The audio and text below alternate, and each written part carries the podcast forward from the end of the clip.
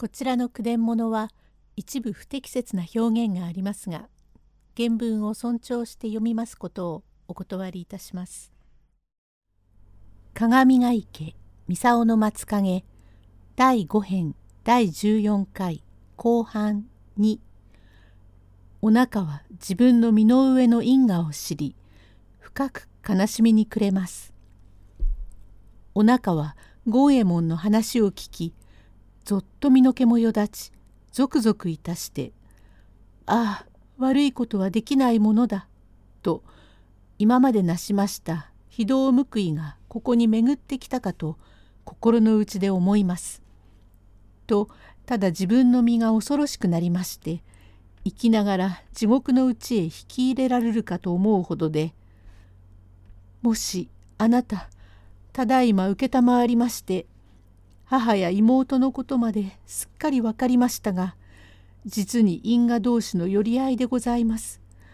今お話を承りますれば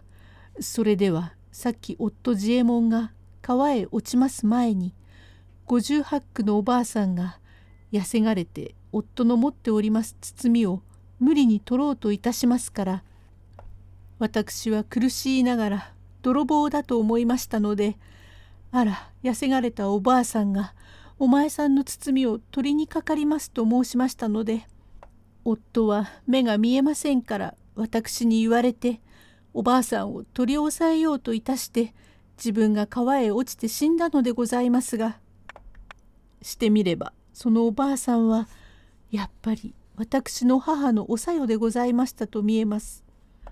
南無阿弥陀仏南無阿弥陀仏南無幽霊豚生菩提母さん妹堪忍してください。知らんこととは言いながら現在敵の江島屋へ参り自衛門に肌を任せましたこの身の罪どうぞ堪忍してください」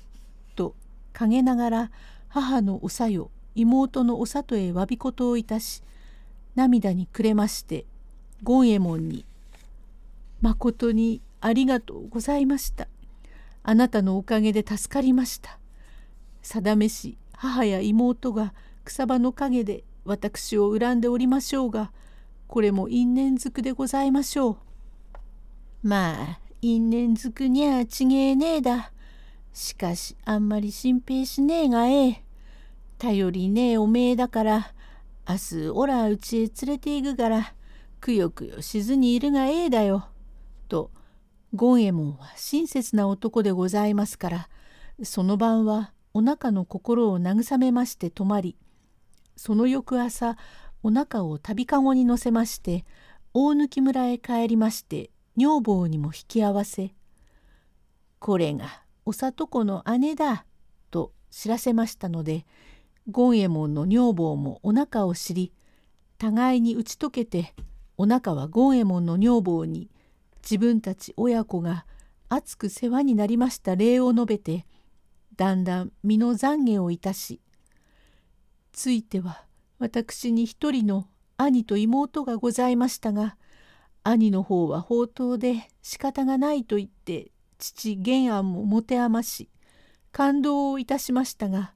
今にその行方が知れません。世に私ら親子のものほど因果なものはございません。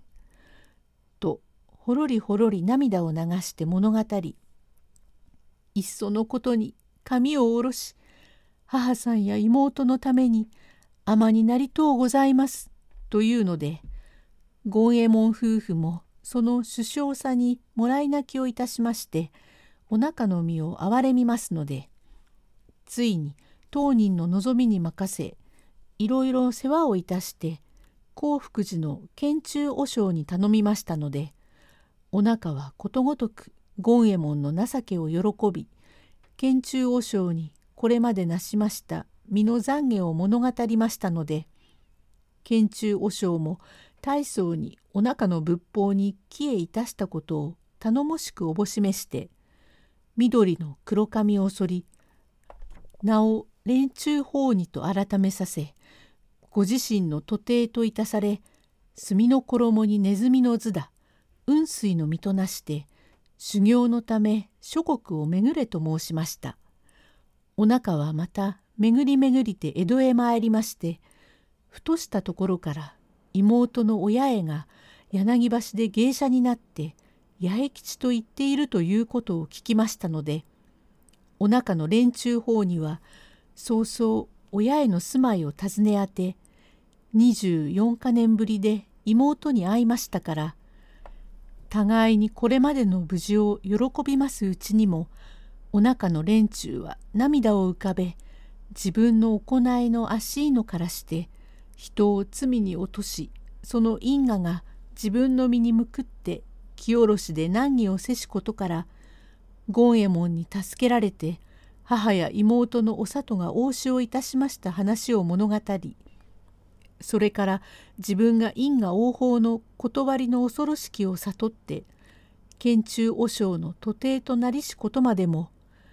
詳しく涙ながらに話しましたので親への八重吉も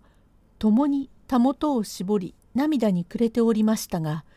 そのうちにも驚いたのは倉岡玄中のことで八重吉は玄中を義理ある兄とは存じませんから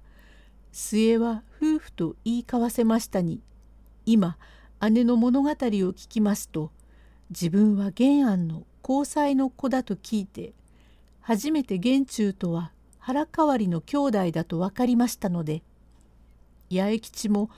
同じく姉のお腹と共に因果同士を後悔いたしこれも緑の黒髪を剃り共に出家と相なりまして母のため妹のために菩提を弔い下総の藤ヶ谷神殿に八重吉地蔵を建立いたします。お中はまた同国香取郡小松村へ薬師道を建立いたされましたのでただいまに至るまでこれをお腹薬師と唱えておりますが公善人になりますと悪名も全然に消えてしまいます。これからまたお待ちかねの仇討ちの方を申し上げます。第15回へ続く。